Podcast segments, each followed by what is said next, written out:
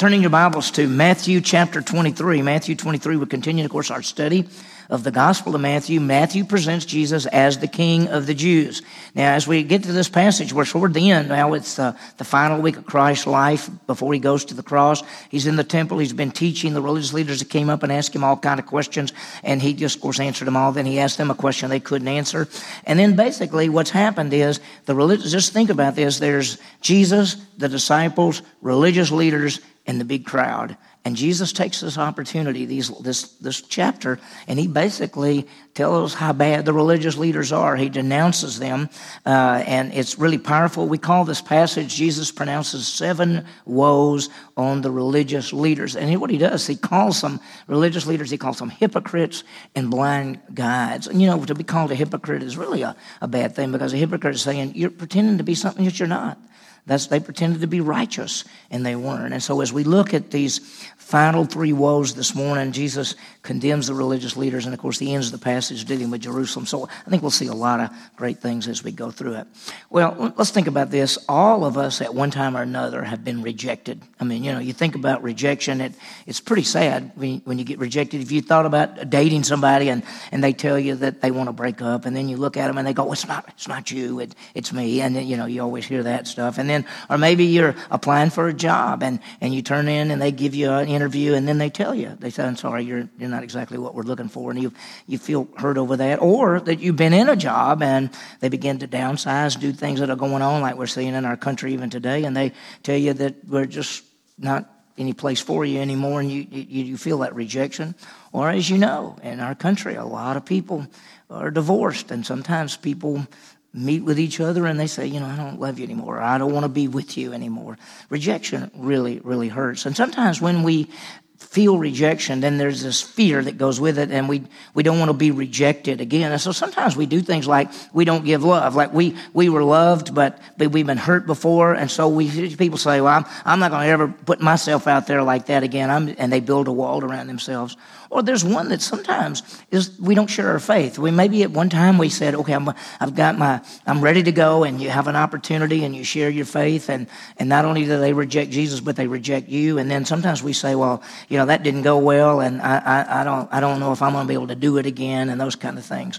Well, this morning, as we look at our passage, we're going to see Jesus in his final message tells of his rejection. He came into his own, and his own received him not. He came and declared that he was the, the Son of God, that he was the King of the Jews, that he was coming as the Messiah and the Savior, and as a whole, they rejected him. And as Isaiah had said, that he would be despised and rejected of men. And so we see in this passage at the very end that Jesus declares that that he wanted to bring Jerusalem together and that they would believe in him, but they rejected him. So we'll see that. As we go through, let's just remember that, that we're seeing the seven woes, and Jesus denounces the religious leaders. He's in the temple, he's teaching. This is the last week of his life, and he calls them hypocrites, and that's because they say things and they don't do them. They pretend to be one thing and they're not. And Jesus, uh, you know, they, they want to be exalted, and Jesus said, You want to be exalted? Humble yourself and you'll be exalted. You exalt yourself, you'll be humbled. As we look at these seven woes, they're directed at the religious leaders and they're condemning them, and it's really strong. And here's some of the statements. In fact, I said last week that these are the strongest statements that Jesus made the best we can see that's written, of course, in the scripture, when he was on the earth at this time, he, seven times he says, Woe. Six times he calls them hypocrites. Two times he calls them blind guides. Two times he calls them fools. And one time he calls them serpents or, or a brood of vipers and serpents and all of that. So it's really, really strong. We talked about this last week that when a person came to Jesus and they said, You know, I'm messed up and oh, uh, you know, Depart from me, Lord, I'm a sinful person, or something. He never got onto them. It was only the religious leaders, only the people who acted like that they were right with God and that they thought their goodness was enough. He called them really hypocrites, and we know that the word means false face, and that's almost all of us. As you come, we always wear these masks, and that's what a hypocrite is. Is it really means under the mask? Because in reality, when you wear the mask, you can't tell whether you're smiling or laughing or frowning. You can't tell. And so a hypocrite was really the word for an actor, a person who pretended to be something they weren't. And so when Jesus calls them hypocrites, he's saying, You're pretending to be righteous. You're pretending to be the, the smartest. You're pretending to be the most holy, but you're not. And so hypocrites. We saw last time the first four of the, of the seven hip, hip uh, woes, and the, the first two went, went together, and it was religion without salvation. And when you think about that, it is everywhere. The world is full of religion. Religion is man trying to please God, trying to do something to get to God, and we see this all the time. The, these religious leaders, they had laws and rules, not only the 16, 613 commandments from the Bible, but they had all these things that they made up and put up, and, and, they, and they basically said, if you keep these laws and things, you can get right with God. And so it was religion without salvation. And I put it this way: it was a system of works to be saved. And many, you know, uh, really should say many have religion without salvation. It is true. I, I told you last week.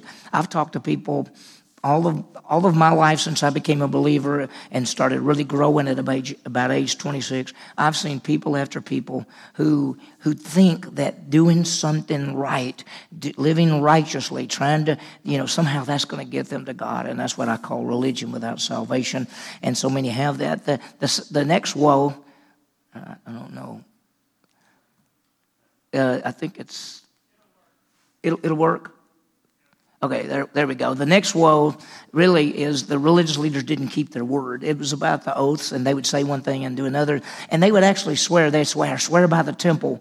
But then when it came back to it and said, you, you said you would do that, they said, no, it didn't count because I didn't really swear by the altar of the temple. And so it'd be like us saying things like, I promise you I'll do that. And you say, you said you'd do it. And you say, yeah, but I had my fingers crossed. And that's what they did. They didn't keep their word. And, and what we talked about was, we need to keep our word, and we talked about it last week. As believers, as those who want to live for Jesus Christ, as those who are going to walk worthy the calling which we've been called, if we say something, we ought to do it, and we really should. We need to be men and women of our word. The fourth woe basically was religious leaders made issues out of the wrong things.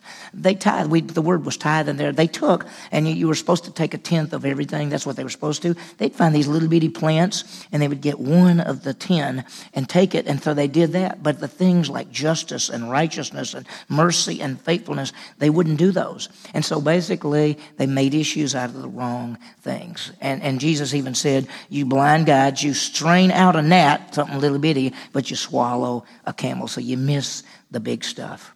As we look at the final three rows, woes, I want you to look at this. This is our outline. The fifth and sixth woes go together because it's all dealing with external righteousness. And they thought they were righteous because they did things externally, and we'll talk about that. And then the seventh woe is a little bit harder to follow, but they were blind to their own sin, and we'll talk about that one. And then the very last thing is Jesus laments over Jerusalem. It's really sad when you think about it that Jesus came to his people as the Messiah. They had all the scripture that pointed the way to the Messiah. He fulfilled every one of the aspects of what the Savior and the Messiah would do, and they rejected him, and we'll see that. So the first uh, woes deal with external righteousness, and that's that's the problem religious leaders, and that's the problem with a lot of people. I've known people who say, "Well, you know, I got baptized, I go to church, most of the time I go to Sunday school," and they think by doing those things somehow that's that's got them okay, and, and we'll see how it goes. So look at verse 25, and this is external righteousness. And look how he starts. He says, Woe to you, scribes and Pharisees, hypocrites. Once again, that's what he calls them because they're playing the part. They're pretending to be righteous people and they're not. Look what he says Woe to you, scribes and Pharisees, you hypocrites, for you clean the outside of the cup and of the dish, but inside they're full of robbery and indulgence. Now, the word clean there was something that it was a special word that they used to clean uh, the, the, things. Uh, if you've ever gone through uh, you know, Leviticus and Numbers and Deuteronomy, and you see the laws listed there. Some of them they get so tedious, and yet what they would do is is they would come in from being outside and they washed their hands a certain way. I mean, they didn't just wash their hands and and and do that for 20 seconds. They washed their hands. They did this and this. It had to come all the way down the elbow. Water had to drip off the bottom. When they were, washed the cups and things. They had certain ways of washing them. Now, Jesus is, is kind of getting on to them because he says, You wash the cups and you clean the outside, but then he says something like, But the inside is dirty. And what he's doing is he's using the dishes as a picture of the religious leaders. And he's saying, You clean the outside, but you don't clean the inside. And he's saying the same thing about them. He says, You look good on the outside because you've cleaned that up and you try to keep all the rules and everything, but inside, you're bad. And that's why uh, he, he, called them hypocrites. And, and think about what they would do. Do you know most Pharisees prayed seven times a day? They went to the temple at least three times per week. They offered all the sacrifices. They did the, the tithes. They wore the boxes, on, the phylacteries on their head and on their arm. They had the long tassels. They did all of the things, and they looked good on the outside with their sacrifice, their tithes, their clothes, all of these things. And, and you and I know people who look good on the outside. And we've, I've, I've talked to people and, and we'll say, oh, those people, look, they're, they're really, they're really good people. But if you get to know them, you find out that they may be good people, but they don't know Jesus Christ as their Savior. In fact, what did Jesus say? He said, You know, the heart, Jeremiah wrote this, the heart is deceitful and wicked. Who can know it? Listen, even if we look good on the outside, we're not good on the inside. And notice what he says. He says, They are full of robbery and indulgence. And the word robbery there means dishonest gain. They, they took money from people. If you remember, we saw last week that they took money from widows. They would go into widows' homes and pray for money. They would say, We'll come pray and bless you, but you give us money. And they didn't even have money to give. And so that's what they did. That was, they said uh, robbery and self indulgence. They cleaned the outside, which looks good, but they were dirty on the inside. And you know what? Man can clean up the outside. That's what we do. The problem is, can't clean up the inside. We can make ourselves look good on the outside. We can try to be righteous on the outside. But the only way you can have a relationship with God is not through outward cleanliness, but through inward cleanliness. And that comes from Jesus Christ. When you put your faith in Him, He makes you a new creation inside. God gives you His righteousness. We'll talk more about that in just a second. But when the Bible says that Jesus Christ cleanses us from all sin. So you want to be clean on the inside? The only way you can be clean on the inside is through Jesus Christ. And these religious leaders looked good on the outside, but they needed to be clean on the inside. Look what Jesus tells them in verse 26 You blind Pharisees, first clean the inside of the cup and of the dish so that the outside of it may become clean also. He said, You got to be clean on the inside. And he actually tells them, You need to be clean on the inside so that you can be clean on the outside. And we've already said this. See, being good on the outside will not make you good on the inside. And, you know, I tried that. I thought that in order to get to God, that you tried to do good. And every time I did a bad, I did more good than bad. And so if you looked at me and said, Are you a pretty good person? I'd say, I'm, I'm, I'm yeah. I, I mean, when I do wrong, I do two or three rights. I'm trying to be good. But you know what? All the good I could ever do did not clean me on the inside. There's no way. And see, the truth is this goodness on the inside will help produce uh, goodness on the outside. It comes, the goodness on the inside comes from Jesus Christ. The Bible tells us when we put our faith in Christ, He gives us His righteousness and we're clean on the inside. And that's why the Bible says if any man be in Christ, he's a new creation. We're a new person. And so that's good. You must, we must be good. We must be clean on the inside. And this comes by faith in Christ. And so th- this is the first one that he says. He says, You scribes and Pharisees, you hypocrites, you clean the outside, but not the inside. You need to clean the inside so that you can be clean on the outside. His second one is, is, is the same. The next woe, the sixth woe has the same point. It's external righteousness. Look what he says. Woe to you, scribes and Pharisees, you hypocrites, for you are like whitewashed tombs, which on the outside appear beautiful but inside they're full of dead men's bones and all uncleanness. Watch what he says in verse 28. So you too outwardly appear righteous to men, but inwardly you are full of hypocrisy and lawlessness. He said, outwardly you look like whitewashed tombs. Let, let me just tell you this. At, during the, the, every Jewish man had to come to Jerusalem three times a year had to come for Passover, had to come for Pentecost, and they had to come for what's called Feast of Tabernacles. So three times a year, one in the spring, one in the middle, basically the summer, and then one in the fall. And when people would come, and they would all come, the people living around that area would go out and where there were tombs, where there were people buried, they would take whitewash and they would paint over it so people could see it, so people wouldn't step on it when they came. And they would say, Oh, that's a grave, or that's a grave, or that's a grave. And they were whitewashed and they looked pretty. And Jesus said, You're, you're whitewashed. Look at what he says. You're white, you're like whitewashed tombs, which on the outside look beautiful. But on the inside, what are they? They're full of dead men's bones and uncleanness. Outside look good, inside it's just dead bones. That's all it is. And he says, You religious people, you're exactly the same way. Look what he says in verse 28. You too, you outwardly, you look righteous. In fact, let me tell you, if you just talk to any normal Jewish person and you would have said, What do you think about the Pharisees? They would have said to you, Oh, the Pharisees, they're the best. They're the religious ones. They do all the things that are right. They have the best seats. They go to the temple all the time. They're the righteous ones. But they looked good outwardly, but inwardly. He says, You outwardly you appear righteous to men, but inwardly you're full of hypocrisy and lawlessness. Outwardly righteous, inwardly hypocrisy and lawlessness. Once again, external righteousness will not do. Righteousness comes by faith. And let me just ask this. Uh, uh, you know, I, I know everybody in this room, so we're in good shape, but there's so many people that you may, that we may come in contact with who are trying to be good to get to God because that's the lie of the devil and that's the that's what religion is. And if you talk to many people and i guarantee you if we get together and talk to people in this community when we can start really getting out and seeing each other again if you talk to people and you say what do you think a person has to do to go to heaven? So many people will say try to be good. Try to live a good life. Try to do something. And that's what you have. And so jesus is getting on the religious leaders because that's what they taught. They said you got to be good. And jesus said you look good on the outside but inwardly you're full of hypocrisy. And so powerful. Now, let's see the last woe. And this is the seventh woe. And this one is the religious leaders were blind to their own sin. And it's so easy. The truth is this it's really easy to see sin in other people, but not yourself. I mean, that's easy for us to do. We go, Can you believe they did that? And you could go, Yeah, but did, could you believe you did that? Well, the religious leaders were doing this. And look what they said. This is the, the, the last of the woes, verse 29. He says, Woe to you, scribes and Pharisees! You hypocrites! For you build the tombs of the prophets and adorn the monuments of the righteous, and say, If we'd been living in the days of our fathers, we would not have been partners with them in shedding the blood of the prophets. Now, let me just tell you what he's saying. See, there were, there were times throughout history that, that many of the prophets, Isaiah and Je- Jeremiah, they were killed because they were prophets. They were killed because they gave the truth of the Bible, and they actually killed them. And so, even at the time of Christ, there were some monuments to these prophets who had been killed.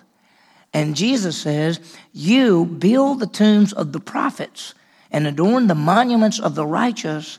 And you say things like, Boy, if we'd have been alive in those days, we would not have shed their blood. Well, they're, they're basically condemning, the religious leaders condemned the fathers, but they were doing the same thing. Do you know what they wanted to do? What did they want to do?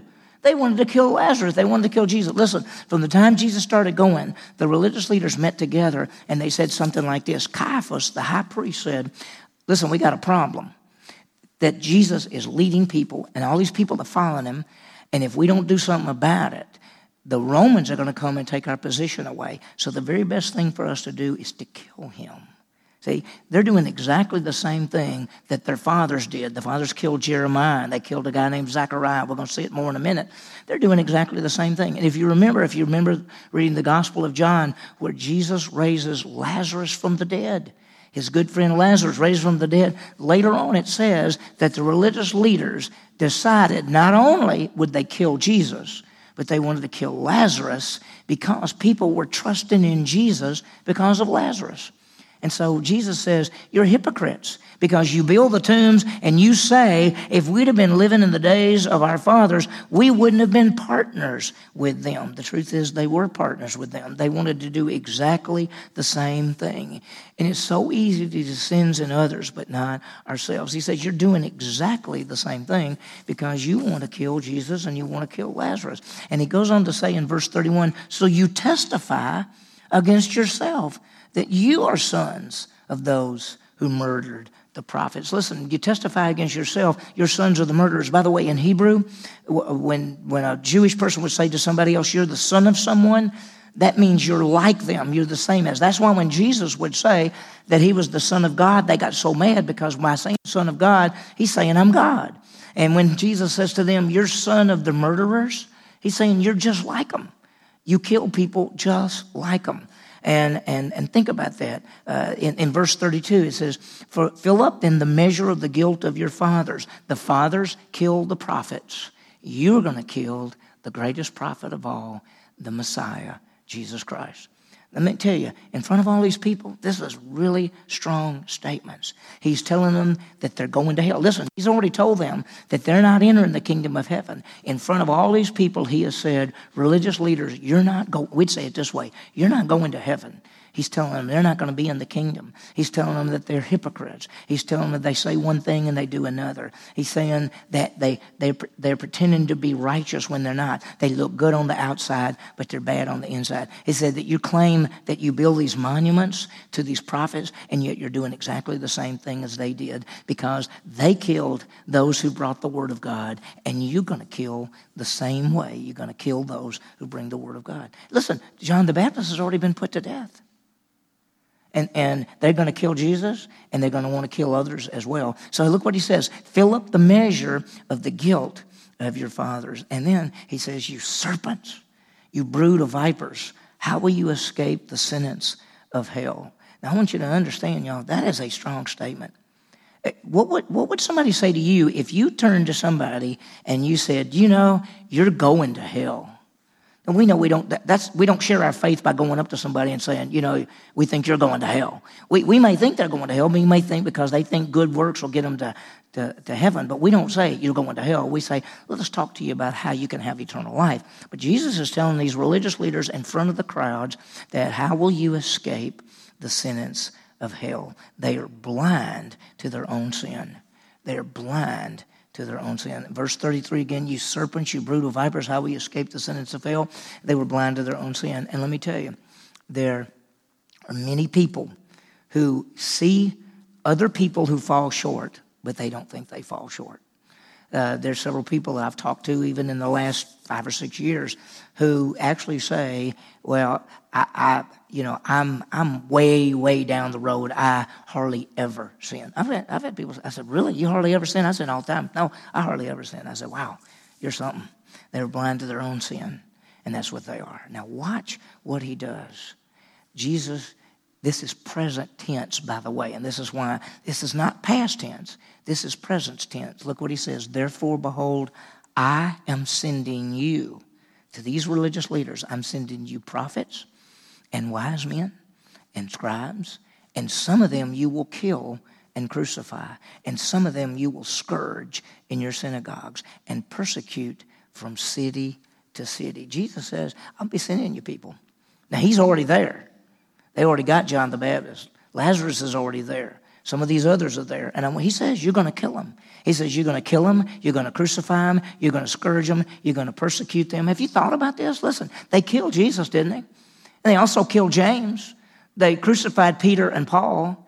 They scourged Paul and the apostles and many others. They persecuted and they chased Paul all over Turkey and Greece. I mean, this is what this is what it was. You remember that if you study the book of Acts, Paul would go to a city. He would go into the synagogue. He would lead people to Christ. There would be great happiness. Then Jewish people who rejected would come and get him, and they killed, they actually stoned Paul and killed him. And he, God raised him from the dead, and he went on to the next place. If you read in Second Corinthians, Paul talks about being beaten with rods and being uh, whipped and, and and scourged and everything else. And that's exactly Jesus says, "I'm sending people to you." And this is what you're going to do to them because you're no different than the fathers who killed the prophets. You will be killing Jesus and James and Peter and Paul and the other people. And that's exactly what they did you're a brood of vipers. That's what he tells them. It's really strong. And then look at this. And if you if you don't understand how the how the the Jewish Bible fits together, you might not understand the next verse. He says, "So that upon you may fall the guilt of all the righteous blood shed on the earth, from the blood of the righteous Abel to the blood of Zechariah, the son of Berechiah, whom you murdered between the temple and the altar." What is he talking about?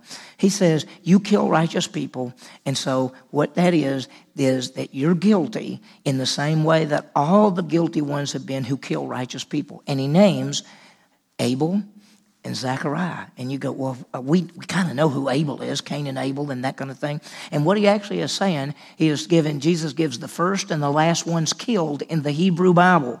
The first book of the Hebrew Bible is Genesis. The last book of the Hebrew Bible is Second Chronicles. It's not in the same order as ours. And if you actually study it, notice this that Abel was killed by Cain. That's the first book in the Old Testament, that's Genesis chapter 4, Zechariah was killed at the altar because he stood, he was a prophet and he stood for what was right and they killed him. And that's in the last book of the Old Testament. So Jesus is basically saying from the first death in the Old Testament to the last death in the Old Testament, you are the same as they are. The blood and the guilt of those that kill them is also on you. You've done the same thing.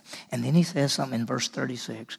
He says, Truly I say to you, all these things will come upon this generation. I want you to understand something. That generation was the one that killed the Messiah and persecuted and killed the apostles. Now think about that. Would you want to have been the generation of people who killed the Messiah.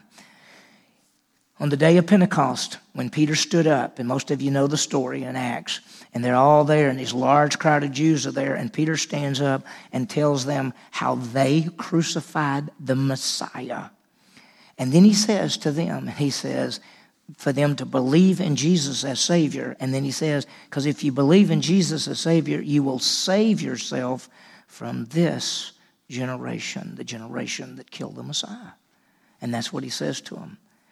And so they were blind. And so we've seen the seven woes. They are hypocrites. They say one thing and they do another. They pretend to be righteous. Look at this. They have religion without salvation. They failed to keep their word. They make wrong things the issue. They stressed external righteousness and they were blind to their own sin. Think about that.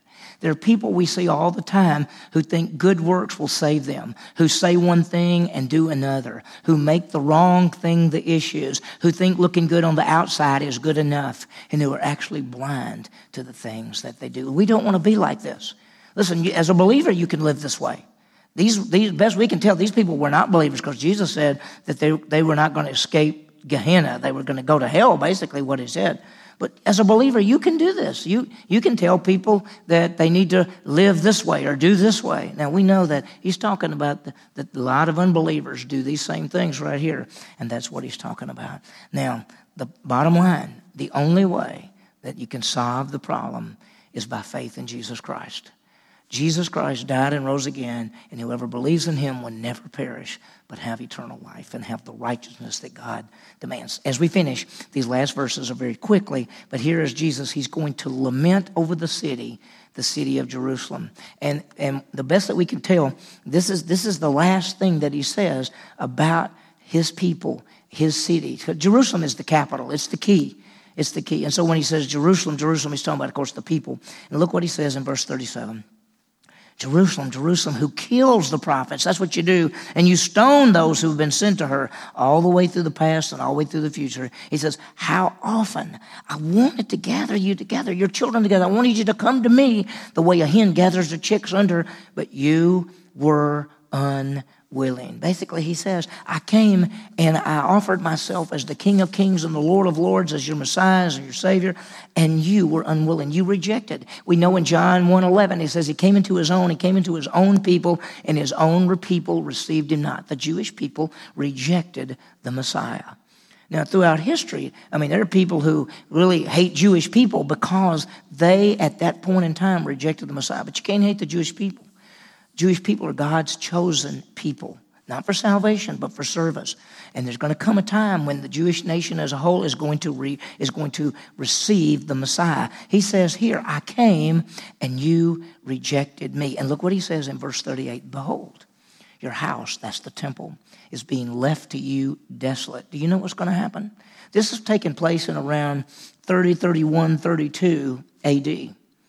In 70 AD, the Romans, under a general by the name of Titus, who later became the emperor, they come to Jerusalem. They call it the War of the Jews. And beginning about 66, 64, 65, 66, great persecution comes and they attack the city.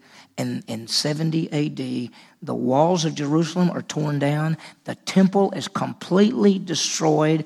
Not one stone left on another, torn down. And the Jewish people are scattered all over the world. The temple has never been built back. Never been built back. It will be, but not now. And he says, Your house is left to you desolate. And that's what's going to happen. And then in verse 39, he says to them, and this he's talking to the religious leaders, talking to the nation. I say to you from now on, you'll not see me until you say, Blessed is he who comes in the name of the Lord. What is he talking about? That's Psalm 118, by the way. And he tells them that the nation of Israel, he tells the nation of Israel, he will not come again until they believe in him, until they say, Blessed is he who comes in the name of the Lord. When is that going to happen?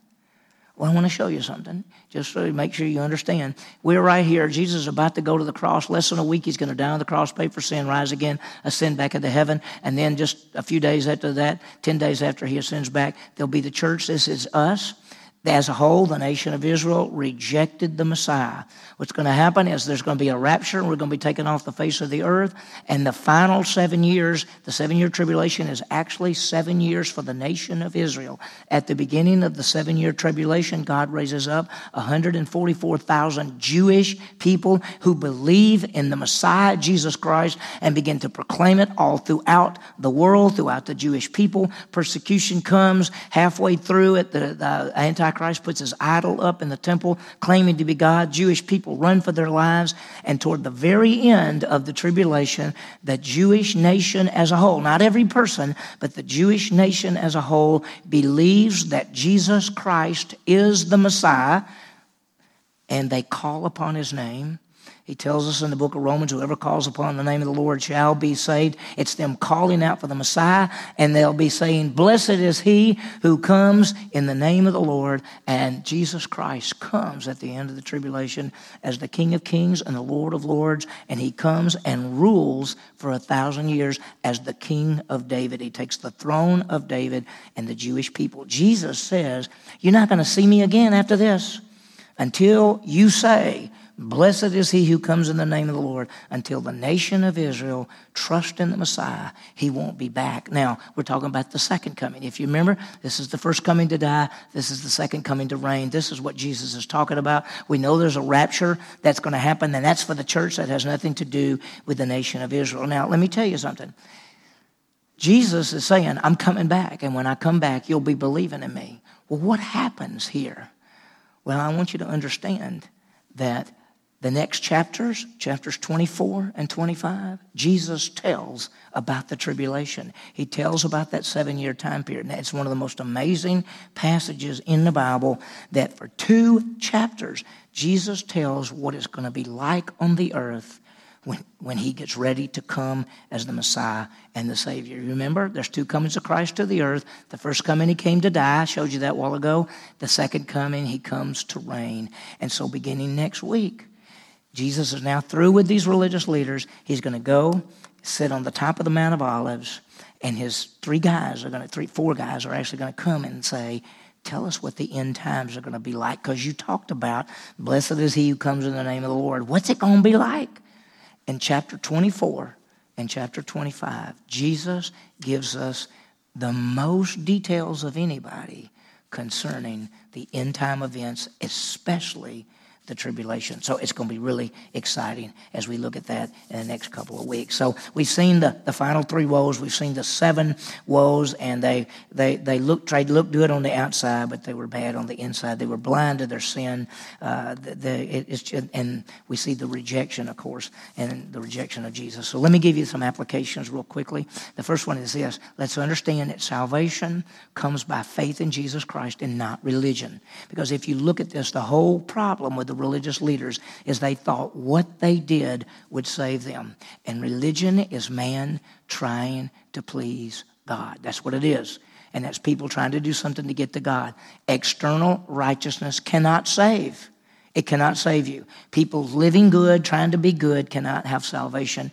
Right internal righteousness comes simply by faith in Jesus Christ. Romans 4 5 says, To him who does not work, but believes in him who justifies the ungodly, his faith is credited as righteousness. You want to have the kind of righteousness that God demands? It comes simply by faith alone in Christ alone for eternal life. So let's understand that salvation comes by faith. The second application, let's realize that we'll be rejected.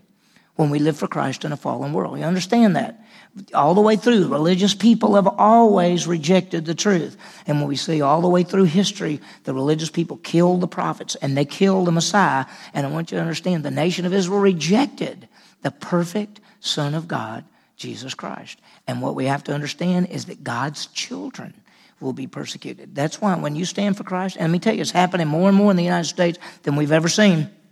It's happening more and more. There are people who want to blame some of this virus on the Christians. They want to blame it on Jews. They want to blame it on Christians. We're going to be persecuted. Listen to this. Jesus said, if they hated me, they'll hate you. You're going to stand for Christ? If you stand for Christ in a fallen world, just expect it. It's going to happen. And then last but not least, let's understand that our goal is to proclaim the salvation message and to live for Christ. Let us proclaim the grace message of salvation. I mean, that's the key, y'all. it, it is so amazing how confused the grace message is and how confused the message of salvation. We believe that it's faith alone, in Christ alone, for eternal life. And uh, just yesterday, I watched a person who is world famous give a message and tell people how to be saved, and he added works to it basically told them they had to do two things, two things in order to, and he didn't say two things to have eternal life. He said, You must do these two things to have forgiveness, which is okay, forgiveness. But he added works. It's faith alone in Christ alone. Let's proclaim that message. We have that responsibility. Second thing is, we, let's live for Christ so that we can hear him say, Well done, good and faithful servant. We want to be a light in the midst of a fallen world. We don't want to be religious people. We want to be godly, holy people representing our Savior, giving out the greatest message of all.